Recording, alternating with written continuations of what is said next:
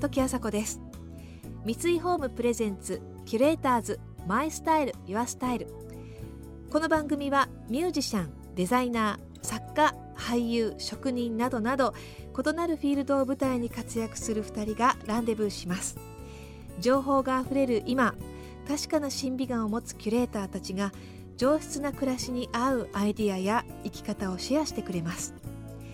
今朝のキュレーターズは先週に引き続き分子生物学者の福岡伸一さんと理論物理学博士でソムリエの杉山飛鳥さんです。飽くなき探求心を持って好きなものをどんどんと極めていくお二人ですが、えー、お話とっても面白いですね、えー、私は、えー、今まで何もそういった知識を極めてこなかった人間なのですが、え今年に入ってからアザラシ、えトドセイウチなどの海洋生物にがぜ興味が、えー、湧いてですねあの、まあ、こんな時代ですからいろいろとネットで調べることができるんですね。でそうするとなんだかそのちょっと学問的な分野にまで知識が及んだりしてきてちょっと興奮を覚えています。このまま、えー、この興味が続くとこの先に何かまた別の人生が待っているかもしれないですよね、えー、今までのお二人のお話を聞いてなんとなくそんな気持ちになっているんですけれども。読書の秋芸術の秋学びの秋ということで今朝は大人になってから勉強することのメリットや喜びを伺っていきます。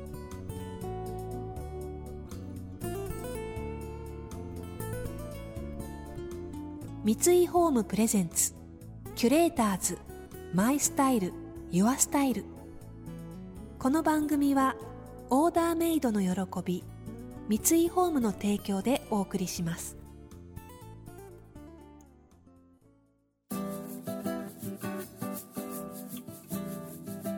例えばあのあなんかこれ好きかもってやっぱ大人になって思うことっていっぱいあるじゃないですか。でよくあのいろんな方がおっしゃるのが学生のうちに勉強しとけばよかったってあのなんか飛鳥さんのように勉強しとけばよかったなみたいにおっしゃる方いらっしゃるんですけど、うん、私はいつも思い立ったが吉日だって言ってて今からでも全然遅くないし、うん、それこそうちの父なんか、まあ、それだけワイン長く飲んでましたけど 本格的に勉強して、まあ、実はあの、まあ、いわゆるソムリエ試験の,、あのエキスパートワインエキスパートという方に70歳で合格したんですけど、う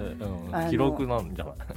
い？もうある意味レコードもだと思うんですけど そう。でも、まあ、父もあのずっと何かきっかけがあったらやりたいなと思ってたけど、うんうん、とうとう娘が本まで出したら もう俺やるしかないの？みたいな感じで始めたらやっぱり面白いと、うん、それに自分が知ってたことを確認する確認する作業みたいなこともできたし、ねこれからあと死ぬまでの、まあ、15年か20年のワイン人生がすごい楽しくなったって言ってますね。それ最高じゃないですか。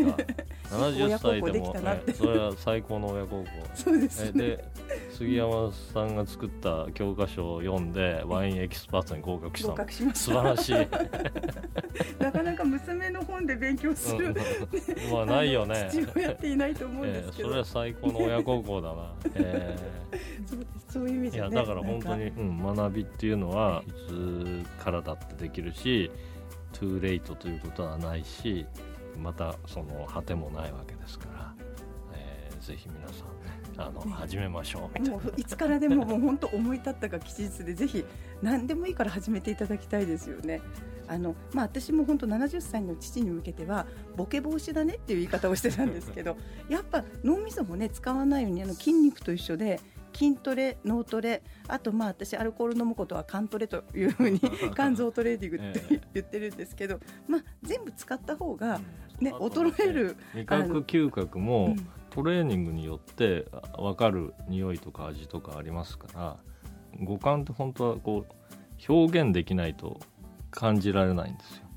これの端的な例はあの、うんうまみって日本人はそのだしのうまみとかね昆布とかかつおにうまみがあるっていうことをずっとずっと昔から和食の文化の中で知ってたのに西欧世界ではうまみっていうのがみんな気が付かなかった最近まで。辛いとかしょっぱいとか甘いっていう、えー、えー、あと苦みっていう 4, 4つの味はあるっていうのは誰でも分かってたんですけれども例えばトマトがねパスタのソースになるのは、まあ、みんな当然だと思ってたんですけれどもでもきゅうりではソース作れないじゃないですかトマトの何が違うんだ？トマトのあの切ったらぬるぬるになってるところにグルタミン酸がたっぷり入ってるからトマト美味しいんですよね。で2000年になってからこの分子生物学の我々の分野の人たちが一生懸命味覚を研究するようになってその4つの基本味覚のレセプターの他にちゃんとグルタミン酸に反応するうまみレセプターっていうのがあるっていうのを解明できた。でうまみっていうあの、まあ、ローマ字でね英語でね。英語がそのまま 5番目の味として認知されたんですよ。そしたら学会用語になってるんですよね。そしたらヨーロッパでもアメリカでもみんながうまみが分かるようになった急に。言葉ができた。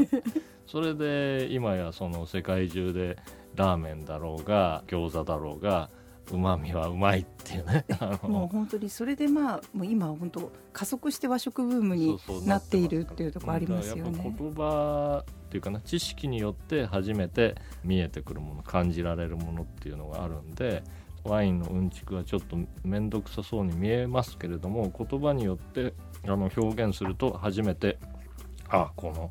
確かにこう石油っぽい匂いがするなとか。リースリングのいわゆるペトロールコートいう香りなんですけどね、えー、それも言われるとああそうかってわかるけどそうじゃないとなんか変だなって終わっちゃうんです。それとかまあなんか蜂蜜でもねレンゲの蜂蜜となんかいろいろあるんですよね。あの赤リンゴのあの蜜のところとあのリンゴの酸のところ相まったような蜂蜜のようなニュアンスの香りとか、うん、まあ、やっぱりあの言葉で表現することによって初めてこうなんていうんですかね香りも気が付くっていうところも私あると思うんですよね。うん、だからそれあの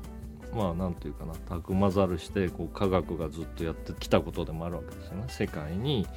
いろんなものに命名することによってえ発見されてきたわけですよねいろんなことが。だから、やっぱりその、まあ、言葉によって名付けてしまう切り分けると見えなくなってしまうものも実は逆にあるんですけれども、えー、でもそれよりもまあまず第一段階として言葉によっていろいろなものを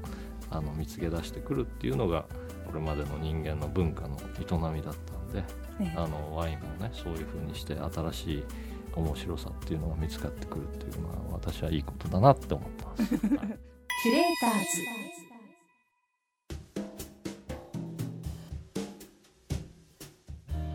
時朝子がナビゲートしています。キュレーターズ。今朝は分子生物学者の福岡伸一さんと理論物理学博士でソムリエの杉山飛鳥さんとのお話をお届けしています。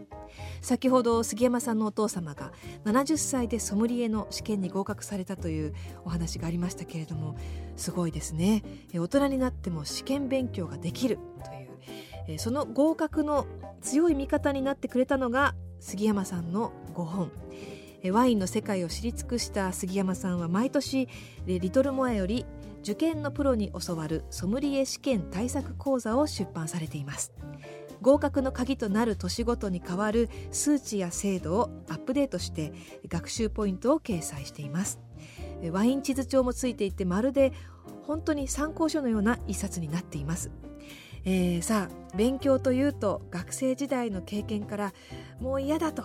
えー、拒否反応を示してしまう、えー、方もいると思いますが、えー、大人になってからの勉強の喜びとは何でしょうか？それはやっぱり自由、うん、自由に学べるっていうことでしょう。あのタイムリミットとかないとか。うん、あのー、まあ時間もあるし、まあお金も多少はありますよね。大人買いができるぐらいの。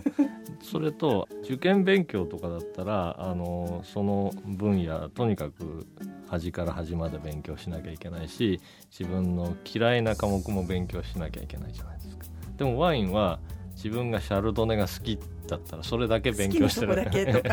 そう美味しいとこだけ勉強すればいいんでそんな自由が享受できるね分野ってそうそうないしあのやっぱり学ぶっていうか新しいことを知る新しいことを体験する。これまで食べ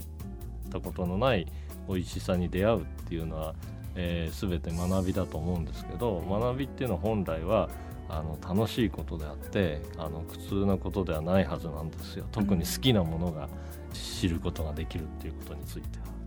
そういう気持ちでずっとやってますんで、ね、まあ、その虫を追ってた時と同じような気持ちでフェルメールも追ってるし このワインのことも勉強させてもらってるっていうことなのであの、うん、全然 そんな苦痛なんかみじんもない、ですね。先生今後、まあ、今はニューヨークと日本とかなり私的にはすごい羨ましい生活を、えー、されてらっしゃるなと思うんですけど先生って今後こうしたいなとかいうのとか何かあられるんですか？まあ、あのオタク的な追求としてその全てのフェルメールを見るということと今やってるのは全てのフェルメールをですねデジタル的に再生して原寸大原色ねフェルメールが描いた当時の色に、えー、戻してですね今デジタルだから何でもできちゃうんですけれども、それをこう本物そっくりに再現してフレームも本物と同じものをつけて、えー、フェルメールが描いた順番に並べるっていうことをやってまして、でもフェルメール本当はね37枚以上描いてるはずなんですよ。50枚ぐらい描いてるなるほど。だからその未発見のものもですね同時に探して、えー、何らかの方法で探すか推測化して、えー、えー、コンプリーティッドフェルメールを作りたいっていうのが 私のまあ人生の夢なんですけれどもまあそれは置いといて、えー、杉山さんのなんかそういう夢はあるんですか？私は今あの、まあ、ワインの輸入業も自分でやっておりまして、まあ、ワインの先生をしたりとかこうワインを今日本でこう広めるということに、まあ、このおせっかいな性格からまあ、数学を教えるとかと同じ感覚で、こうワインの美味しさとか、えー、楽しさをこう皆さんに伝えていきたいなってことをやってるんですけどそれの逆バージョンで、まあ、私自身あの今、まあ、特にフランスに行って生産者の方にお土産で必ず自分が好きな日本酒を持っていくんですよ。でえそしたらもう日本酒の作り方からやっぱりあの作り手さんっていうのはすごい気になった、うん、あと味わいとか、うん、テロワールテロワールが。でそれを語ってこう一緒にあの彼らのワインを飲んだ後に一緒に日本酒を飲んでということをやってるんですけど、うんあの今後はあの、まあ、フランスを中心としたまずヨーロッパから逆に日本酒の美味しさというのも、うん、あのぜひ伝えていきたいなと。ワインの勉強はもう我々十分したから、君たちは今度は日本の勉強しなさいと。またここでもねおせっかい心が出ちゃうんですけど、またなんかマニュアル作ってるそうなんですよ。だからまた今今もう本当まあ、ワインと同じぐらいあの実は日本酒もよく飲んでおりまして、もう逆にそっちも伝えていきたいなと。まあ、両方できるようになっていきたいなと思ってます。文化大使としてぜひあの夢を実現してください。酒飲み大使として頑張りたいと思います。キュレーターズ。時朝子がナビゲートしてきました三井ホームプレゼンツキュレーターズマイスタイルユアスタイル今朝のキュレーターズは分子生物学者の福岡伸一さんと理論物理学博士でソムリエの杉山飛鳥さんでした、えー、今日はうまみっていうねキーワードも出ましたね、えー、アルファベットでローマ字でうまみという言葉がもう世界の言葉になっているというお話印象的でした、えー、言葉にすることでそのうまみ今まで知らなかった感覚味覚を知るようになった。っていうね海外の方の話そうやって知識を得ることで自分のその五感につながっていったり感覚につながっていくっていうことでお勉強っていうとなんかその子供の頃勉強が苦手だった人はうわーって思うけれどもでも学ぶということは、えー、人生を豊かにする自分の感覚を豊かにしてくれる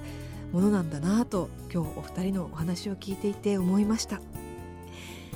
来週は写真家の篠山紀信さんと女優でタレントの矢吹春奈さんが登場します。それでは時あさこでした。